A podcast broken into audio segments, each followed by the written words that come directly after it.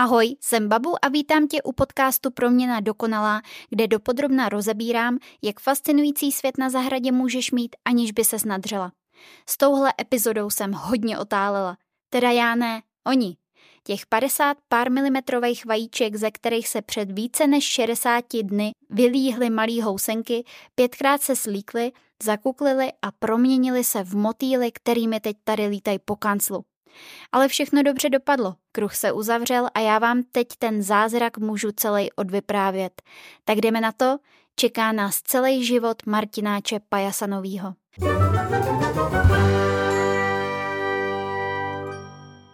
Díky za všechny vaše otázky, které jste mi napsali na můj Instagram babu.gardens.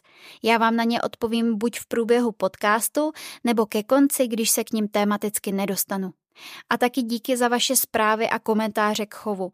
Vypadá to, že vás celý ten motýlý cyklus doslova pohltil a já jsem ráda, že jsem vám ho mohla takhle zprostředkovat přes stories.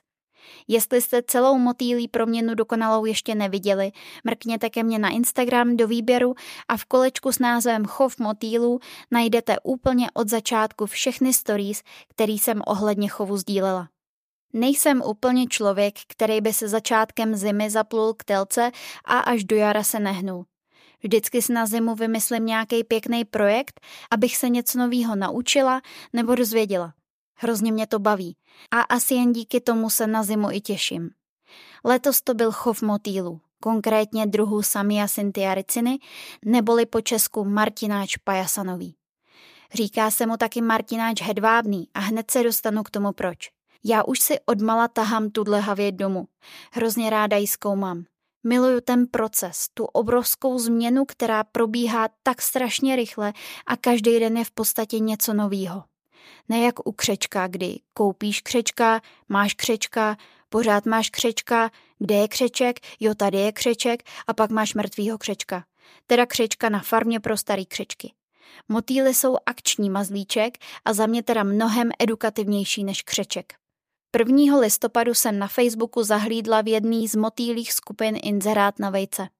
Je to poměrně běžná věc, chovatelé si mezi sebou vyměňují různý druhy motýlů, najdeš mezi nima i velký chovatelé, kteří získávají kukly ze zahraničí a jsou ti schopní nabídnout, na co si vzpomeneš. Motýly, ať už vejce nebo jiný stádia, můžeš nakoupit fyzicky taky na entomologických burzách, který se konají různě po republice. Pak je taky seženeš na různých online bazarech. Není to žádná raketa, takže si na to nemusíš brát hypotéku. Zařadila bych to do drobných výdajů. Koupě vajec je v podstatě jediný výdaj, který tě u chovu čeká, jestli ho chceš vzít nízkonákladově. U běžných druhů motýlů počítej řádově s korunama za vajíčko, desítkama korun pak za kuklu. Když chceš vejce, musíš jednat rychle. Když budeš váhat, někdo tě vyfoukne nebo se mezi tím vylíhnou. Já jsem 1. listopadu rovnou nakoupila. 3. listopadu už byly u mě. Teploty venku byly okolo 10 stupňů, takže jsem neměla kdo ví jaký obavy, aby to zvládli. Ale záleží na druhu. Dobře, proběhlo malý modleníčko, aby to zvládla zásilkovna do ruči do pátku a neleželi nikde přes víkend. Jak se vejce posílají? To je takovej trošku punk. Přijde ti obálka, ve který je kousek zdvojeného plastového brčka. Uvnitř jsou vejce a oba konce jsou zacpaný vatou. To je všechno. Čím se ten poklad posílá? Bublinková obálka? ne, normální. Papírová jako na složenku. Úplně to stačí, není potřeba se s tím nějak balit. Objednávala jsem 50 vajíček, to je takovej běžný objem. Pak se to obvykle násobí na 100, 150, 200. Málo se to ví, ale z vajec se nelíhne motýl, ale housenka v případě motýlů. Moje housenky se líhly za 14 dní. Tady závisí hodně na teplotě, ale protože manžel vzal otcovskou roli zodpovědně, chodili jsme doma v trenkách a housenky byly venku v cukuletu. Pro chov martináčů pajasanových ti stačí obyčejná pokojová teplota, ne jako ta naše u nás doma. 22 plus minus, moc to neřeš. Housenky všech motýlů, denních i nočních, bez rozdílu mají jedno specifikum. Živěj se dost často jednou nebo pár rostlinama. Říkáme jim živné rostliny a když je nenajdou, umřou ti hlady, i když je zasypeš jinýma dobrotama. Martináč pajasanovej se u nás chová na ptačím zobu nebo na šeříku. A protože ze šeříku teď koukají ze země jenom klacky, nezbývá ti nic jiného, než zajistit ptačí zob. Pozor! Nikdy nesmí být ošetřovaný chemí. Celý chov by ti pošel. Já jsem si našla pár keřů kolem domu, takže ještě před objednávkou vajec jsem věděla, že housenky budu mít čím krmit přes celou zimu. Jako záložní plán tu byl můj volně rostoucí živej plot, ve kterém mám i ptačí zoby. Zkusila jsem zmrazit listy šeříku, kdyby byla krize, jestli si tím pomůžu, ale za mě to není moc použitelný. Po rozmražení hnědnou a jsou hnusný. Kdyby asi nic jiného housenky neměly, tak to asi sežerou, ale protože dílka života dospělce u tohohle druhu závisí na tom, jak dobře se housenky nabaštěj, tak jsem to nechtěla nechat náhodě. O dílce života ještě povyprávím. Malinkatý housenčičky začínají žrát pár hodin po vylíhnutí. Některý prakticky hned a některý o trochu pozdějc, tak nemusíš mít strach, jestli ti nezačnou baštit hned. Já jsem jim listy trhala, aby pro ně byly menší, ale zvládnou to i bez péče. Chovala jsem je na navlhčeným ubrousku v plastové krabičce s víčkem s dírama. Z 50 vajíček se jich narodilo 46. Jejich úkolem je sežrat co nejvíc listí. Nic jiného v hledáčku nemají, takže je nutné jim neustále podstrojovat čerstvý listí. Dělala jsem to tak, že jsem si vždycky šla natrhat pár do pitlíků, ten jsem dala do ledničky, aby listy nezvadly a postupně jsem jim dávkovala podle potřeby snídaně, svačiny, obědy nebo večeře. Jsem si naprosto jistá, že se to dá dělat jednodušejc a trochu to šulit, než jak jsem kolem nich skákala já. Jak jsou malí, tak se to ještě dá. Je tu pár lístků, ale oni rostou. A jak rostou, tak se nevejdou do svý kůže, do takový té kombinésky a tak se sedmý den od narození začaly housenky svlíkat. Změnila se jim barva, přibyly takový štětky na těle a vyrostly tak na dvojnásobek. Z krabičky od marcipánu se mi přesunula do krabičky od polívkové zeleniny, přikryla je potravinářskou folí s dírama a podstrojovala dál. Jo, málem bych zapomněla. Jak papaj, tak taky kakaj. Takže je fakt nutný jim pravidelně čistit, jinak by mohli chytit plíseň, protože jsou na vlhkým ubrousku a nějakou nemoc a všechny umřít. Když byly housenky větší, čistila jsem jim pak takovým tím ručním vysavačem. Všechny se drží podkladu, takže je nevycucneš a fufínka mají suchý a tvrdý, takže to jenom zachrastí. Takhle se slíkají celkem čtyřikrát, co já jsem vypozorovala. Každý druh to zase ale má trochu jinak. Po každý se něco trochu změní a nakonec se ti to bude hemžit ve velký krabici modrozelenýma housenkama, který nebudeš stíhat krmit, protože žerou jak protržený. Musela jsem sáhnout do zásob mýho živýho plotu, jinak bych je asi neukrmila. Mám tu ale keře v kultivaru Green Diamond, takže pro zachování chovu jsem nejdřív oddělila sedm housenek, na kterých jsem dva dny testovala jinou stravu, než jsem to dala všem. A jak jsem na začátku trhala jen listí, pak už jsem stříhala celý větve. Od čtvrtého svleku, takže pátého larválního stádia, označuje se jako L5, jsem je nastěhovala do velké krabice, kterou jsem vyrobila ze záclony a kartonu. Na dno jsem dala noviny a stěhovali jsme se. Nevěděla jsem, kolikrát se ještě budou svlíkat, on to nikdo moc nepíše. Tak jsem teď hodně pozorovala. 34. den se začaly kuklit.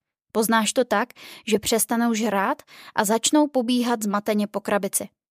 Od té doby každý den přibývaly takový malý cukrový vatičky. Martináč pajasanovej neboli hedvábnej si totiž spřádá hedvábný kokony. Nejvíc v horních rozích bedny nebo mezi listím na větvích. Udělala jsem jim takový malý postýlky, aby měly hodně rohů. Najdeš to ve výběrech na mém Instagramu. Než se jdou kuklit, tak se počůraj. To je úplně normální. Mají před sebou tři až šest týdnů v kukle a víš, jaký to je, když se ti chce a nemáš u sebe záchod. Tak to udělej dopředu. Jakmile mají hotový kokon, uvnitř se ještě jednou slíknou a zakuklej. Bedně nakonec bylo 37 bílých kokonů a jeden posera, protože si pofufínkoval kokon. Sedm housenek to nakonec nedalo a musela jsem je utratit mrazákem a jedna byla nezvěstná od 14. dne od vylíhnutí. A je na chvíli klid, takže máš čas jim udělat kuklárium. Já jsem to udělala 51. den po vylíhnutí. Kartonovou přepravku na jabka jsem vyložila záclonou, aby se měli čeho vylíhnutý motýly chytit. Doslova jsem vytrhala kokony z krabice, nastřihla jsem výlezový otvor a přišpenlila jsem kokony hlavou nahoru do kuklária. Proč do toho přírodě kecám? Na střihnutí zvětší pravděpodobnost vykuklení bez újmy na kráse. Doma jsou úplně jiné podmínky než v jejich přirozeném prostředí. Není tu taková vlhkost, kokony se chovají jinak a v chovu se snažím, aby to v celý svý kráse dali ven.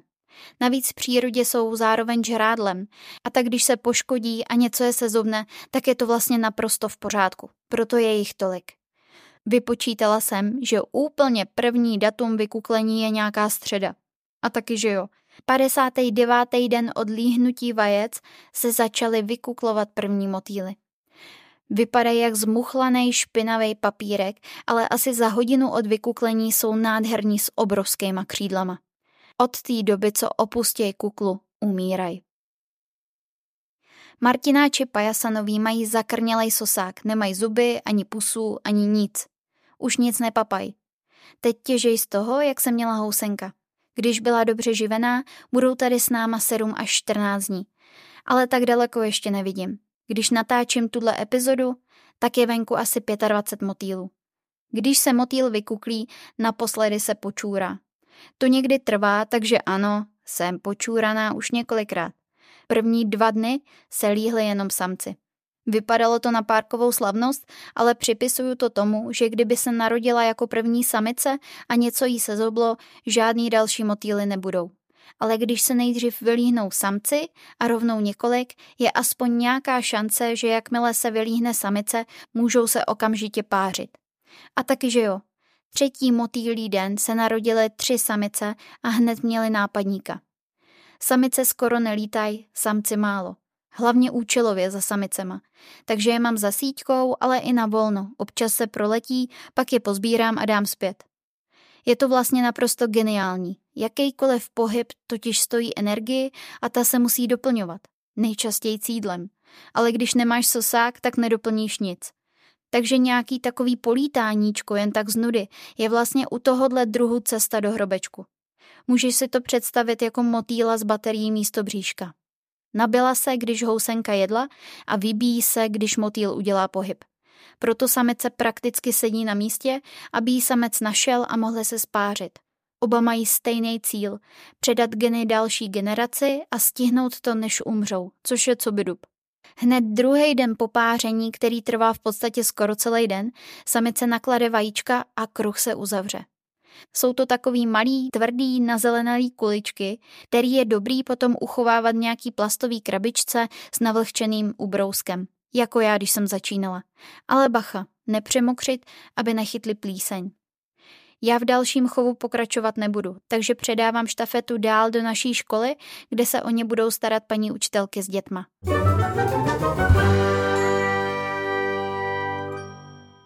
Zbylo mi tu ještě pár otázek, který jsem ještě nezodpověděla, tak jdeme na ně.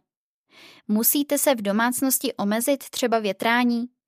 Vůbec jsem nemusela nic měnit, ale jasně, kdybych měla motýly umístěný u okna, tak na ně nebudu větrat. Existuje nějaká tabulka nebo přehled, jaký housenky žerou jaký rostliny? O žádný takový tabulce nevím, nebo jsem ji nehledala. Dělám to tak, že si vyhledávám konkrétního motýla a zjišťuju si u něj tu živnou rostlinu.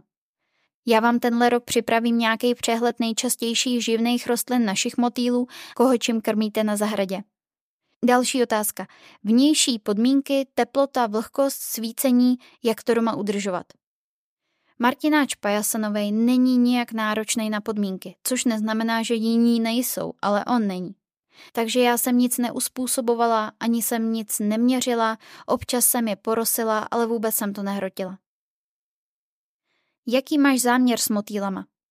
S Martináčema žádnej, chtěla jsem to doma vyzkoušet, ale ráda bych to zopakovala na zahradě s našima druhama motýlů a odchovat je ve větších počtech.